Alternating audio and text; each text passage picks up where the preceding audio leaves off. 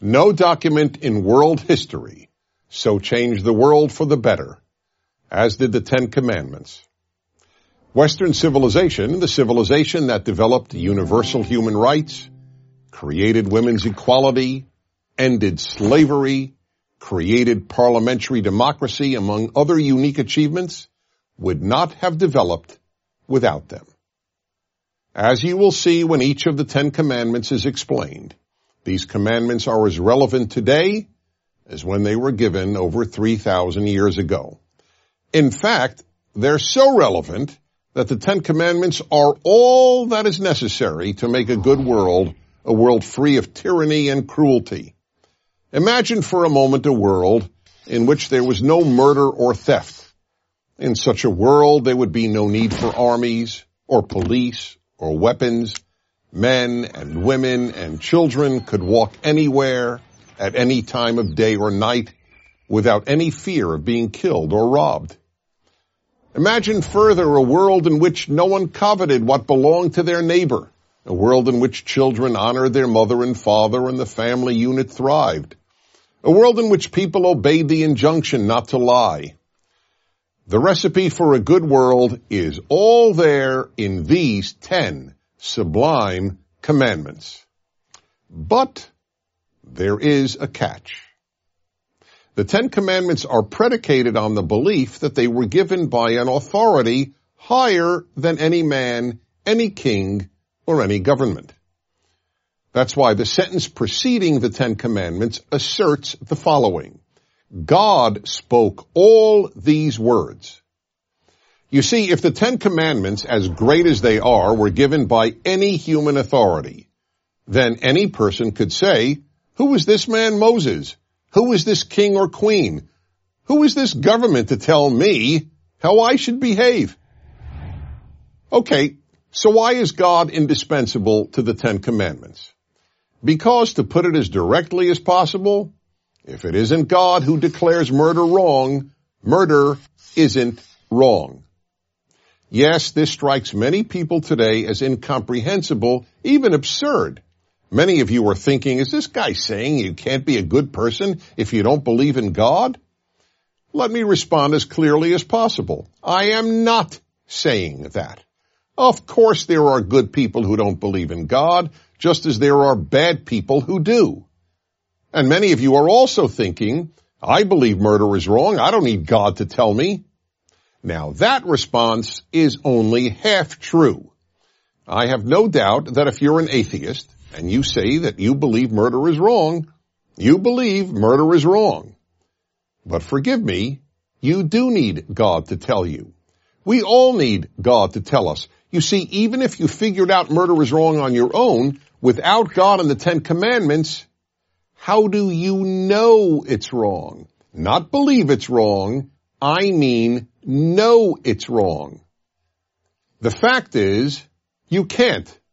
Because without God, right and wrong are just personal beliefs, personal opinions. I think shoplifting is okay, you don't. Unless there is a God, all morality is just opinion and belief. And virtually every atheist philosopher has acknowledged this. Another problem with the view that you don't need God to believe that murder is wrong is a lot of people haven't shared your view. And you don't have to go back very far in history to prove this. In the 20th century, millions of people in communist societies and under Nazism killed about 100 million people. And that doesn't count a single soldier killed in war. So don't get too confident about people's ability to figure out right from wrong without a higher authority. It's all too easy to be swayed by a government or a demagogue or an ideology or to rationalize that the wrong you're doing isn't really wrong. And even if you do figure out what is right and wrong, God is still necessary. People who know the difference between right and wrong do the wrong thing all the time. You know why? Because they can. They can because they think no one is watching. But if you recognize that God is the source of moral law, you believe that He is always watching. So even if you're an atheist, you would want people to live by the moral laws of the Ten Commandments. and even an atheist has to admit that the more people who believe God gave them, and therefore they are not just opinion, the better the world would be. In 3,000 years, no one has ever come up with a better system than the God-based Ten Commandments for making a better world, and no one ever will.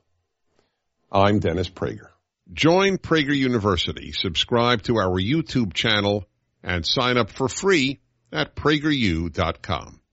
What is the first of the Ten Commandments? Might seem like an odd question, but it's not. Jews and Christians give different answers. The reason is that what we know as the Ten Commandments is, in the original Hebrew, the Ten Statements. And since the Hebrew is the original, we begin with the first statement, which all religions agree is, I am the Lord your God who took you out of the land of Egypt, out of the house of bondage. This statement is so important that none of the other commandments make sense without it. First, it asserts that God is giving these commandments, not Moses and not any other human being. Second, God is the one who delivered you from slavery. Again, no human being did this, not even Moses. Therefore, you have an obligation to me, God. And what is that obligation? That you live by the following nine commandments. This is the beginning of what is known as ethical monotheism, the greatest world-changing innovation of the Hebrew Bible. It means two things. Ethical monotheism means that the one God, that's monotheism, is the source of ethics, of morality. Morality, an objective code of right and wrong, does not emanate from human opinion. It emanates from God and therefore transcends human opinion. The other meaning of ethical monotheism is that what God most wants from us is that we treat other human beings morally. None of the Ten Commandments concern what humans must do, quote unquote, for God. Pre-Ten Commandments religions all believe that people must do a lot for their gods. For example, feed them and even sacrifice people to them. But now, thanks to the Ten Commandments, mankind learned that what God wants is that we be good to our fellow human beings. Even the commandments concerning not having false gods and not carrying God's name in vain are ultimately about morality. The thing we can do for God is to treat all his other children decently. Every parent can relate to this. Parents, or at least healthy parents, have indescribable joy when they see their children act lovingly toward one another and indescribable pain when they see their children hurt one another. So too God, who is likened to our Father in heaven, cares most about how we treat other human beings, all of whom are his children.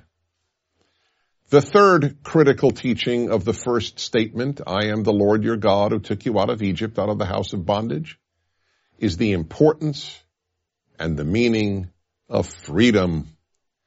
Note that God is not saying in this introduction to the Ten Commandments that He created the world. It surely would have made a lot of sense for God to introduce the Ten Commandments with this statement, I am the Lord your God who created the world. That is, after all, pretty impressive and would make sense. I created the world. You better listen to me. But no. The one thing God declares is that he took the children of Israel out of slavery and into freedom. That's how much God hates slavery and how important God considers freedom. The founders of America based their entire view of America on this belief that God wants us to be free. That is why the most iconic symbol of the American Revolution, the Liberty Bell, has only one sentence inscribed on it, a verse from the Hebrew Bible, proclaim liberty throughout all the land unto all the inhabitants thereof. But there is one other equally important lesson about freedom imparted by the opening statement of the Ten Commandments. What freedom means. The giver of the Ten Commandments is in effect saying, I took you out of slavery and into freedom. And these Ten Commandments are the way to make a free society. You cannot be a free people if you do whatever you want. Freedom comes from moral self-control. There is no other way to achieve it. And fourth and finally, by telling us that he liberated the Hebrew slaves, God made clear that he cares deeply about human beings. It is impressive to create the world, but what most matters is not only that there is a creator, but that the creator cares about his creation. All of that is in the one statement with which the Ten Commandments begins. I'm Dennis Prager. Let's discuss the second commandment according to the oldest, that is the Jewish enumeration of the Ten Commandments. In Christian tradition, it's the first commandment. The most common translation begins, you shall have no other gods before me. The commandment then goes on to prohibit both making idols and worshiping idols. Most people, when they think of this commandment, understandably think that it only prohibits the worship of idols and the worship of gods, such as the ancient pagan gods of rain, of fertility, all the other nature gods, and chief gods such as the Roman Jupiter and the Greek Zeus. However, there is a major problem with this understanding of the commandment. Since no one today worships these gods, let alone worships idols made of stone, most people think that this commandment is irrelevant to modern life.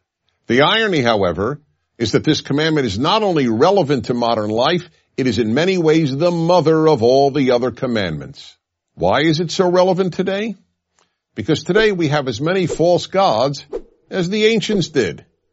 And why is it the mother of all the other commandments? Because if we identify false gods and avoid worshiping them, we will eliminate one of the greatest barriers to a good world, false gods. So let's begin by defining a false god. The point of biblical monotheism is that there is only one God and that only this God, the creator of the universe, who demands that we keep these Ten Commandments is to be worshiped. Why? First, because one God means one human race. Only if we all have the same creator or father, as it were, are we all brothers and sisters.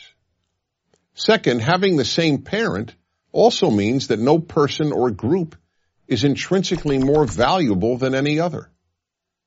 And third, one God means one moral standard for all people. If God declares murder wrong, it is wrong for everyone, and you can't go to another God for another moral standard. When anything else is worshiped, bad things result. Not only things that can obviously lead to evil, such as the worship of power, or race, or money, or flag, but also things that are almost always seen as quite beautiful, such as art, or education, or even love. Yes, any of these often wonderful things, when worshipped, can lead to terrible results. Take art. Many of the cruelest humans in history loved beautiful music and art. But as a music lover, I learned early in life the sad fact that great music can be used to inspire people to follow evil just as much as it can be used to inspire people to do good. The great Hollywood director Stanley Kubrick vividly made this point in his classic 1971 film, A Clockwork Orange. In it, men rape and murder while classical music plays in the background. Take education. We all recognize how important education can be from preparing people to be able to find work to understanding the world. But education in and of itself, divorced from the higher ends of God and goodness, can lead and often has led to great evil. Many of the best educated people in Germany supported Hitler and the Nazis, and almost all of the Western world supporters of the genocidal regimes of Stalin in the Soviet Union and Mao in China were highly educated. There is nothing about a PhD that guarantees a person will be wiser, kinder, or more ethical than someone with only a high school education. The same holds true even of love. Love, of course, is so often beautiful, but it too can lead to evil. In the 20th century, people who put love of country above love of God and goodness often committed terrible evil. And here's a test for you. Imagine that the pet you love and a stranger, a person you don't know and therefore could not possibly love, are drowning. Do you first try to save your pet or the stranger? Well, if love is an end in itself, you save your pet. But if you hold human life as a higher value than love, you won't follow love. This commandment made the ethical revolution of the Bible and of the Ten Commandments, what is known as ethical monotheism, possible. Worship the God of the Ten Commandments, and you will make a good world. Worship a false God, no matter how noble sounding, and you will end up with a world of cruelty. I'm Dennis Prager. Is there such a thing as the worst sin, one sin that is worse than all the others? Well, there is. I am well aware that some people differ. They maintain that we can't declare any sin worse than any other. To God, a sin is a sin is how it's often expressed. In this view, a person who steals a stapler from the office is committing as grievous a sin in God's eyes as a murderer. But most people intuitively, as well as biblically, understand that some sins are clearly worse than others. We are confident that God has at least as much common sense as we do. The God of Judaism and Christianity does not equate stealing an office item with murder. So then, what is the worst sin? The worst sin is committing evil in God's name. How do we know?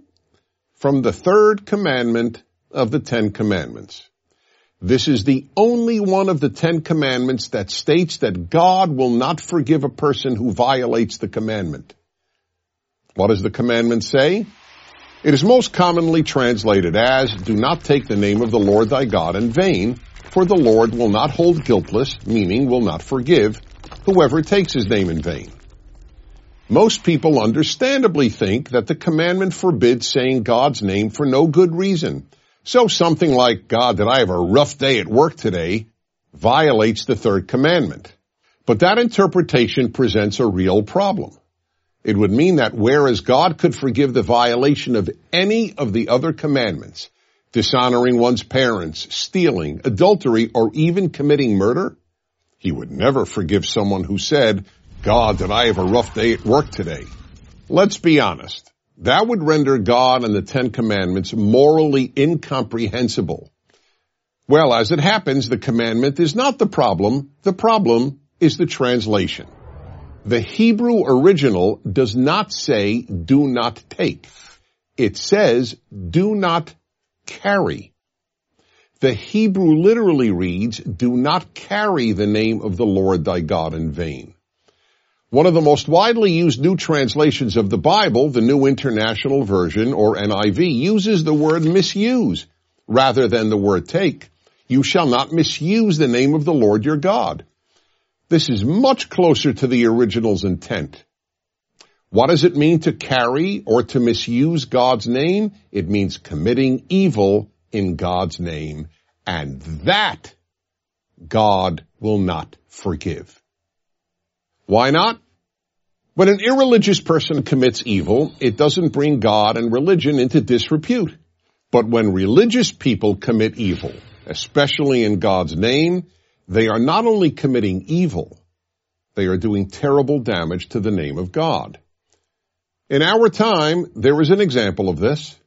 The evils committed by Islamists who torture, bomb, cut throats, and mass murder, all in the name of God, do terrible damage to the name of God. It is not coincidental that what is called the new atheism, the immense eruption of atheist activism, followed the 9-11 attacks on America by Islamist terrorists. In fact, the most frequent argument against God and religion concerns evil committed in God's name, whether it is done in the name of Allah today or was done in the past in the name of Christ. People who murder in the name of God not only kill their victims, they kill God too. That's why the greatest sin is religious evil. That's what the third commandment is there to teach. Don't carry God's name in vain. If you do, God won't forgive you. I'm Dennis Prager. Many people who revere the Ten Commandments don't think that the fourth is particularly important, let alone binding. Once you understand it, however, you will recognize how life-changing, even world-changing, the Sabbath commandment is, and you will begin to appreciate how relevant it is to your own life. The fourth commandment reads, Remember the Sabbath day to keep it holy. Six days you shall labor and do all your work, but the seventh day is a Sabbath to the Lord your God. On it you shall not do any work, neither you, nor your son or daughter, nor your male or female servant, nor your animals, nor any foreigner residing in your towns. Why is this so important? First, Perhaps more than any other commandment, it elevated the human being. How so? For nearly all of human history, life consisted overwhelmingly of work. In effect, humans were beasts of burden. This commandment and only this commandment changed all that by insisting that people cease working one day out of seven. Second, more than any other commandment, the Sabbath day reminds people that they are meant to be free. As the second version of the commandment, the one summarized by Moses in the book of Deuteronomy states, remember that you were slaves in Egypt. In other words, remember that slaves cannot have a Sabbath. In light of this, I might add that in the biblical view, unless necessary for survival, people who choose to work seven days a week are essentially slaves slaves to work or perhaps to money, but slaves nonetheless. The millionaire who works seven days a week is simply a rich slave. Third, while the Bible could not universally abolish slavery, the Sabbath commandment greatly humanized that terrible institution and even helped make slavery impossible. By definition, a slave owner was under no obligation to allow a slave to ever rest, let alone to rest one day every week. Yet that is exactly what the fourth commandment commanded. Even a slave has fundamental human rights. Therefore, a slave too is a human being. Fourth, the Sabbath almost single-handedly creates and strengthens family ties and friendships. When a person takes off from work one day every week, that day almost inevitably becomes a day spent with other people, namely family and or friends. It has similar positive effects on marriages. Ask anyone married to a workaholic how good it would be for their marriage if the workaholic would not work for one day each week and you can appreciate the power of the Sabbath day. Fifth, the Sabbath commandment granted animals dignity. Even one's animals had to rest one day a week. It is, to the best of our knowledge, the first national law in history on behalf of animals. And its benefits to animals surely went beyond a mandatory day of rest for them, People who felt divinely obligated to give their animals a day of rest were much less likely to treat their animals cruelly any day of the week. Now, all five of these life-changing and society-changing benefits of the Sabbath are available to anyone. You don't have to be a Jew, a Christian, or even a believer in God to derive all these benefits. But the reality is that those who believe the Ten Commandments were given by God are the ones who have kept the Sabbath alive. The God factor plays another role in the Sabbath. Just as faith in God brings people to the Sabbath, observing the Sabbath brings people to faith in God. That is why the first version of the Ten Commandments, the version in the book of Exodus, ends with these words. For in six days God made the heavens and the earth, the sea, and all that is in them, but he rested on the seventh day. Therefore God blessed the Sabbath day and made it holy. However you interpret six days, and many Jewish and Christian believers do not translate days as 24 hour periods, the point is this. Every time you keep the Sabbath, you are affirming that there is a creator, that the world didn't just happen, that life isn't some meaningless coincidence, but that it is infinitely meaningful, and therefore each of us has a unique significance and purpose. Not bad for one day a week. No wonder that the Sabbath is one of the Ten Commandments. No wonder that those who have it in their lives are often happier with richer family lives, more serenity, a community of friends, and yes, are even healthier. You might want to give it a try. I'm Dennis Prager. The fifth of the Ten Commandments reads, honor your father and your mother. This commandment is so important that it is one of the only commandments in the entire Bible that gives a reason for observing it. That your days may be long in the land that the Lord your God is giving you. Many people read that part of the fifth commandment as a reward. But while it may be regarded as a reward, the fact remains that it is a reason. If you build a society in which children honor their parents, your society will long survive. And the corollary is, a society in which children do not honor their parents is doomed to self-destruction. In our time, this connection between honoring parents and maintaining civilization is not widely recognized. On the contrary, many of the best educated parents do not believe that their children need to show them honor since honoring implies an authority figure, and that is a status many modern parents reject. In addition, many parents seek to be loved, oh. not honored, by their children. Yet neither the Ten Commandments nor the Bible elsewhere commands us to love our parents. This is particularly striking given that the Bible commands us to love our neighbor, to love God, and to love the stranger. The Bible understands that there will always be individuals who, for whatever reason, do not love a parent. Therefore, it does not demand what may be psychologically or emotionally impossible, but it does demand that we show honor to our parents. And it makes this demand only with regard to parents. There is no one else who the Bible commands us to honor. So then, why is honoring parents so important? Why does the Ten Commandments believe that society could not survive if this commandment were widely violated? One reason is that we as children need it. Parents may want to be honored, and they should want to be, but children need to honor parents. A father and a mother who are not honored are essentially adult peers of their children. They are not parents. No generation knows better than ours the terrible consequences of growing up without a father. Fatherless boys are far more likely to grow up and commit violent crime, mistreat women, and act out against society in every other way. Girls who do not have a father to honor, and hopefully to love as well, are more likely to seek the wrong men and to be promiscuous at an early age.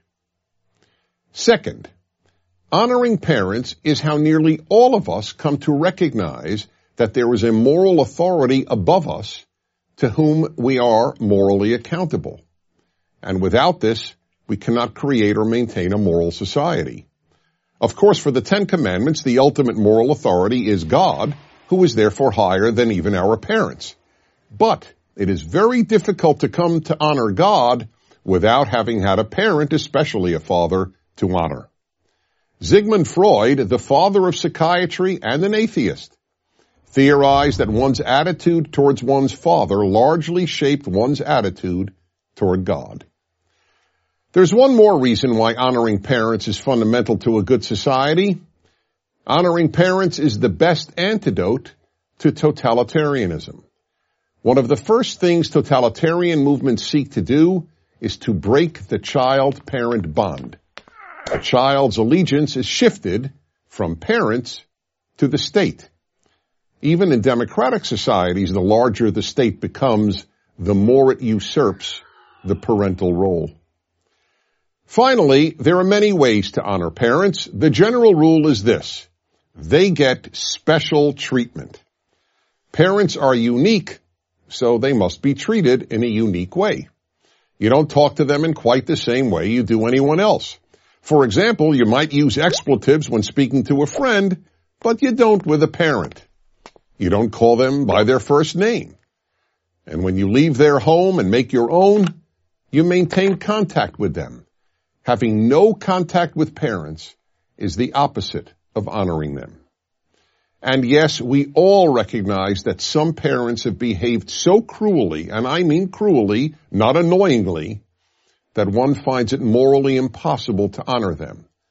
There are such cases, but they are rare.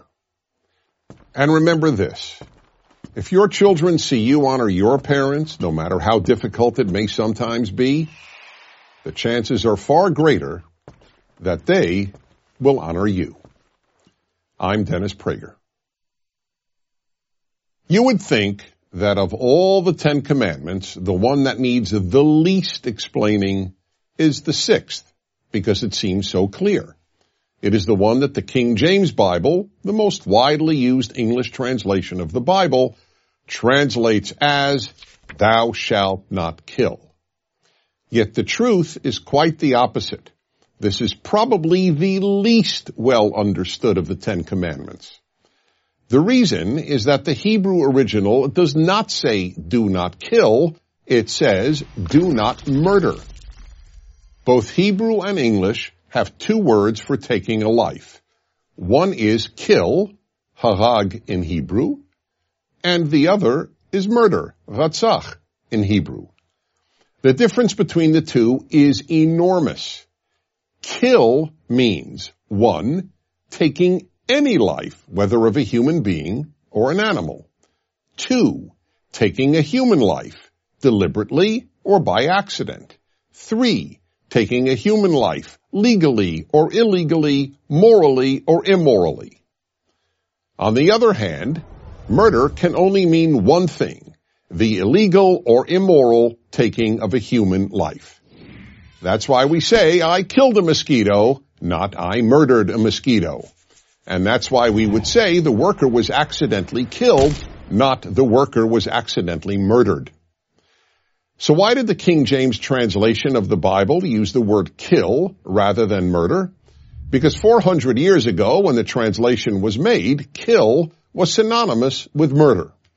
As a result, some people don't realize that English has changed since 1610 and therefore think that the Ten Commandments prohibits all killing. But of course it doesn't. If the Ten Commandments forbade killing, we would all have to be vegetarians. Killing animals would be prohibited. And we would all have to be pacifists, since we could not kill even in self-defense.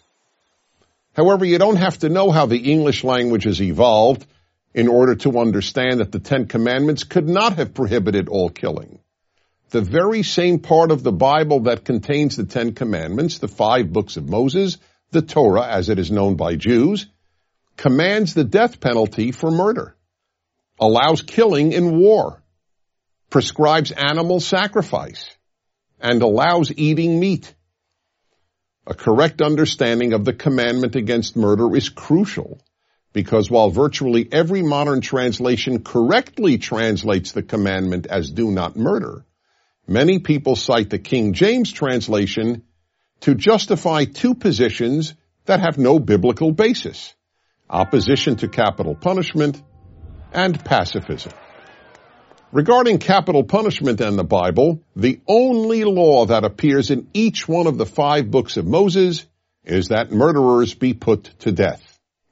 Opponents of the death penalty are free to hold the view that all murderers should be allowed to live but they are not free to cite the Bible to support their view. Yet many do, and they always cite the commandment, do not kill.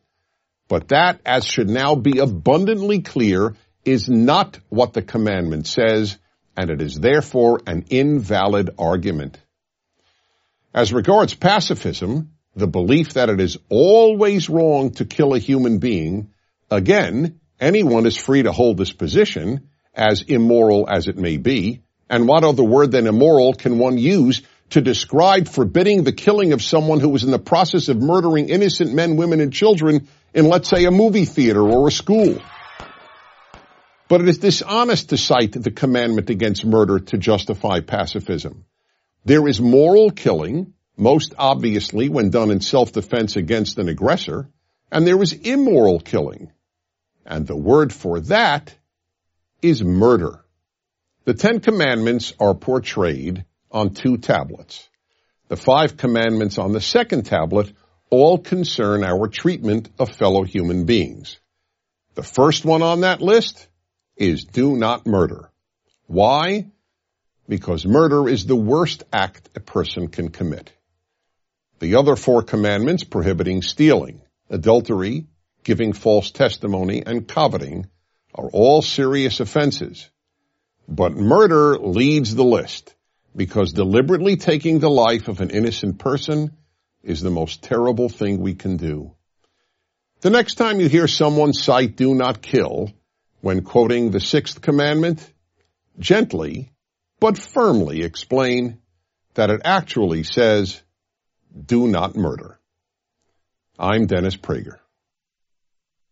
There's an old joke about the seventh commandment, do not commit adultery. Moses comes down from Mount Sinai and announces, I have good news and bad news. The good news is that I got him down to ten. The bad news is that adultery stays. The joke is telling. The prohibition on a married person having sexual relations with anyone except his or her spouse may be for many people the most consistently difficult of the Ten Commandments to observe. The reasons shouldn't be hard to guess. One is the enormous power of the sex drive. It can be very hard to keep in check for the entirety of one's marriage, especially when an attractive outsider makes him or herself sexually or romantically available. Another reason is the human desire to love and be loved. For normal people, there is no more powerful emotion than love. If one falls in love with someone while married, it takes great effort not to commit adultery with that person. And if we add in the unfortunate circumstance of a loveless marriage, adultery becomes even more difficult to resist. That's why the joke with which I began is funny, because it reflects truth. Why is adultery prohibited in the Ten Commandments? because, like the other nine, it is indispensable to forming and maintaining higher civilization. Adultery threatens the very building block of the civilization that the Ten Commandments seeks to create. That building block is the family, a married father and mother and their children. Anything that threatens the family unit is prohibited in the Bible. Adultery is one example. Not honoring one's father and mother is another and the prohibition on injecting any sexuality into the family unit, incest, is a third example. Why is the family so important? Because without it, social stability is impossible. Because without it, the passing on of society's values from generation to generation is impossible. Because commitment to a wife and children makes men more responsible and mature because more than anything else, family meets most women's deepest emotional and material needs. And nothing comes close to the family in giving children a secure and stable childhood. And why does adultery threaten the family? The most obvious reason is that sex with someone other than one spouse can all too easily lead to either or both spouses leaving the marriage. Adultery should not automatically lead to divorce, but it often does. There is another reason adultery can destroy a family. It can lead to pregnancy and then to the birth of a child. That child will, in almost all cases, start out life with no family, meaning no father and mother married to each other to call his or her own. And if adultery doesn't destroy a family, it almost always does terrible harm to a marriage. Aside from the sense of betrayal and loss of trust that it causes, it means that the adulterous partner lives a fraudulent life. When a husband or wife is having sex with someone other than their spouse, Their thoughts are constantly about that other person and about how to deceive their spouse.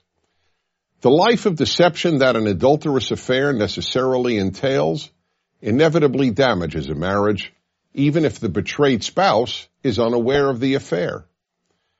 Finally, the commandment prohibiting adultery doesn't come with an asterisk saying that adultery is okay if both spouses agree to it. Spouses who have extramarital sex with the permission of their husband or wife yeah. may not necessarily be hurting their spouse's feelings, but they are still harming the institution of marriage.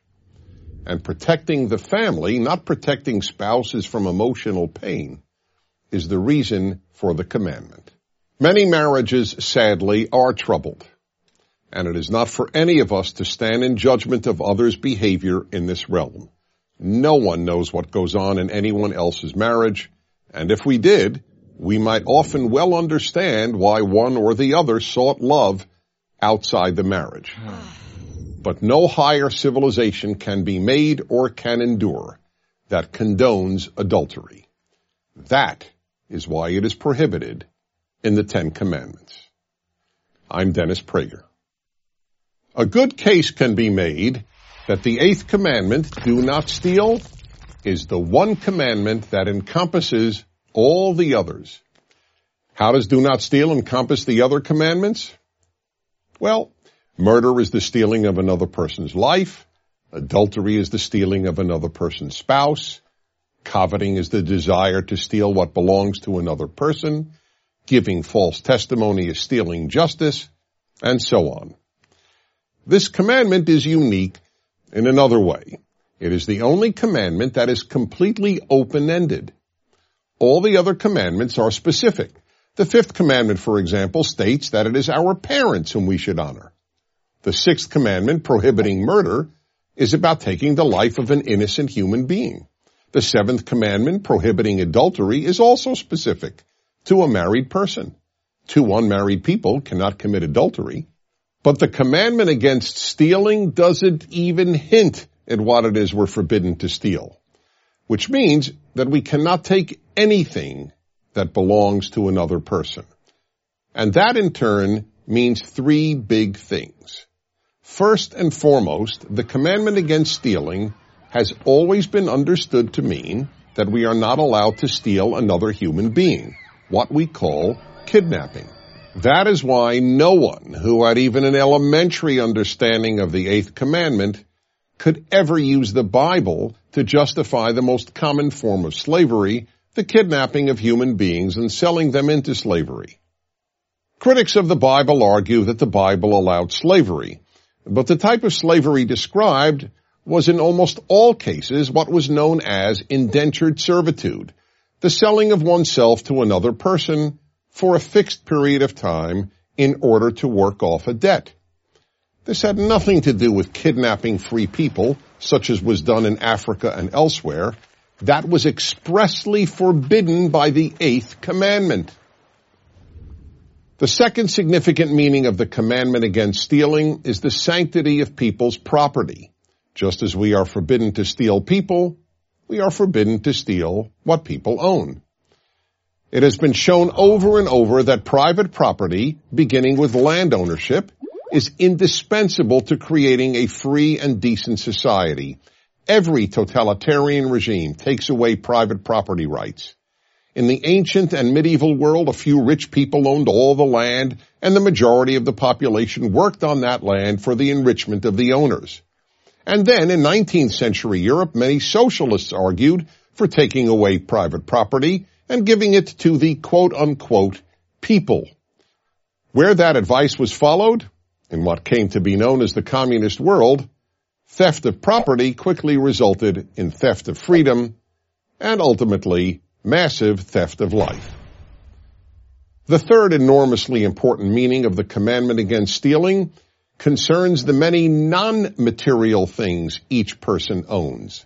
Their reputation, their dignity, their trust, and their intellectual property. Let's quickly run through these. One, a person's reputation. Stealing a person's good name, whether through libel, slander, or gossip. is a particularly destructive form of theft because unlike money or property, once a person's good name has been stolen, it can almost never be fully restored. Two, a person's dignity. The act of stealing a person's dignity is known as humiliation. And humiliating a person, especially in public, can do permanent damage to what is perhaps the most precious thing any of us owns, our dignity. Three, a person's trust. Stealing a person's trust is known as deceiving someone. In fact, in Hebrew, a term for tricking someone is gnevat which literally means stealing knowledge. One example is tricking people into buying something, as when a real estate agent omits telling a prospective purchaser all the flaws in a home in order to make a sale. Another example would be when someone deceives another person with insincere proclamations of love in order to obtain material or sexual favors. Four, a person's intellectual property. This form of theft includes anything from copying software or downloading music and movies without paying for them to stealing a person's words, what we know as plagiarism. Stealing a life, a person, a spouse, material property, intellectual property, a reputation, dignity, or trust. There is hardly any aspect of human life that is not harmed, sometimes irreparably so, by stealing. That is why it is fair to say that if everyone observed only one of the Ten Commandments, observing the commandment do not steal would, all by itself, make a beautiful world. I'm Dennis Prager. The ninth of the Ten Commandments is, you shall not give false witness against your neighbor. This lie when testifying in court, and do not lie, period. Remember, in order for an action to be prohibited or demanded in the Ten Commandments, it has to be fundamental to making civilization. As important as donkey riding might have been when the Ten Commandments were given, the Ten Commandments contains no commandment to ride your donkey responsibly. A society can survive bad donkey drivers but it cannot survive contempt for truth, whether inside or outside a courtroom. If people testify falsely in a courtroom, there can be no justice. And without even the hope of justice, there can be no civilization.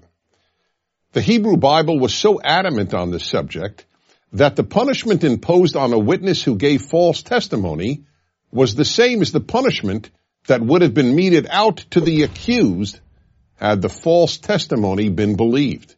In the case of a crime that would be punishable by death, therefore, the false witness was liable to be put to death. But the commandment is clearly concerned with truth generally, not only in a courtroom.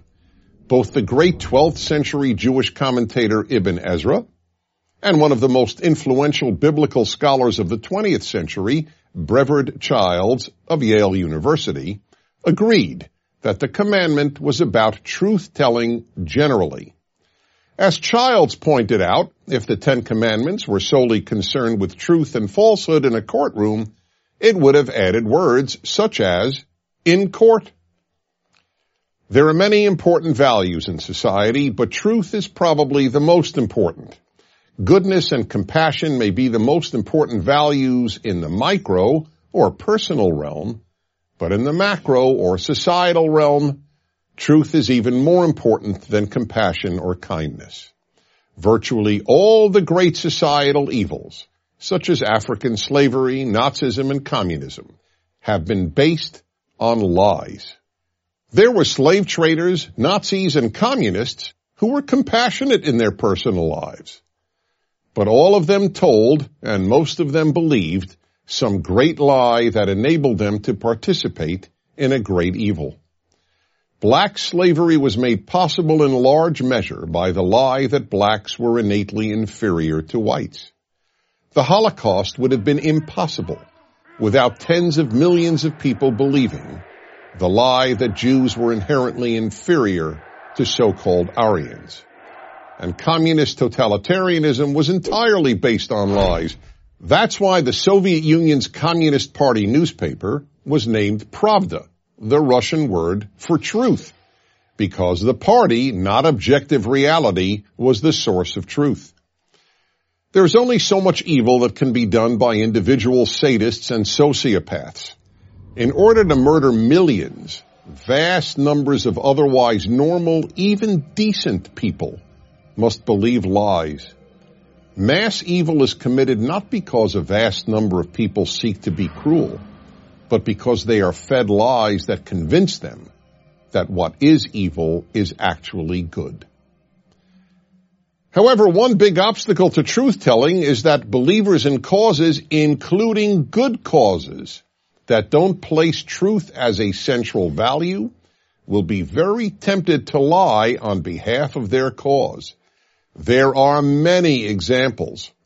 In the 1980s, for example, to promote the cause of the homeless, the leading activist on their behalf claimed that there were two to three million homeless in the United States. Years later, he admitted on national television that he had to come up with a number and made that one up. The real number was between 250,000 and 350,000. Similarly, groups in the fight against cancer were caught greatly exaggerating the number of women who get breast cancer each year. Why? In order to frighten more women into getting mammograms. Again, lying on behalf of a good cause. Why is lying on behalf of good causes destructive? Because if we don't know what's true, how and where do we know how to properly allocate society's limited resources? And in the worst cases, it distorts society's priorities and therefore does great harm. The Ten Commandments is there to warn all of us that with very few exceptions, such as the immediate saving of innocent life. No cause is more important than truth telling. The Ten Commandments is the greatest list of instructions ever devised for creating a good society, but such a society cannot be created or maintained if it is not based on truth. I'm Dennis Prager. Join Prager University, subscribe to our YouTube channel, and sign up for free at prageru.com. In the Ten Commandments, Commandments 6, 7, 8, and 9 are the ones that prohibit acts of evil, murder, adultery, stealing, and perjury. And then there is one commandment that prohibits the thing that leads to murder, adultery, stealing, and perjury. Which one is it? It's the last of the ten. Do not covet anything that belongs to others, not their spouse, their house, their servants, their animals, or any of their property. In order to understand this commandment and its unique significance, the first thing to understand is that this is the only one of the Ten Commandments that legislates thought. All the other commandments legislate behavior. In fact, of the 613 laws in the five books of Moses, virtually none prohibit thought. Why then does the Ten Commandments include a law that prohibits a thought? Because it is coveting that so often leads to evil. Or to put it another way, coveting is what leads to violating the preceding four commandments, the ones against murder, adultery, stealing, and perjury. Think about it. Why do people do those things? In most instances, it's because they covet something that belongs to another person. Obviously, that is the reason people steal. Thieves covet their victim's property. But it is also the reason for many murders, and coveting is obviously the reason for adultery, wanting the spouse of another person. As for perjury or bearing false witness in the language of the Ten Commandments, that is done in order to cover up all these other crimes that are caused by coveting.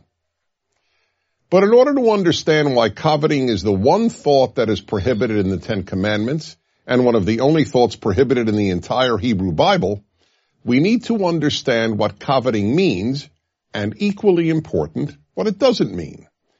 To covet is much more than to want. The Hebrew verb lachmod means to want to the point of seeking to take away and own something that belongs to another person. Note that there are two operative elements here. Seeking to own and belongs to another person. Seeking to own does not mean just envying, or in the case of your neighbor's spouse, just lusting after. Neither envy nor lust is prohibited in the Ten Commandments. Uncontrolled envy and lust can surely lead to bad things, and they can both be psychologically and emotionally destructive. But neither one is prohibited in the Ten Commandments. Why? Because neither is the same as coveting. It is coveting that almost inevitably leads to stealing, to adultery, and sometimes even to murder. Let me explain this in another way. The tenth commandment does not prohibit you from saying, wow, what a great house or car or spouse my neighbor has. I wish I had such a house or car or spouse. That may end up being destructive, but it may also end up being constructive. How? It may spur you to work harder and improve your life so that you can obtain a house or car or spouse like your neighbors. It is when you want and seek to gain possession of the specific house, car, or spouse that belongs to another that evil ensues, and that is what the tenth commandment prohibits. Therefore, one of these ten commandments, these ten basic rules of life, must be that we simply cannot allow ourselves to covet what belongs to our neighbor. Whatever belongs to another person must be regarded as sacrosanct. We cannot seek to own anything that belongs to another because only evil can come of it. I'm Dennis Prager. Join Prager University, subscribe to our YouTube channel, and sign up for free at prageru.com.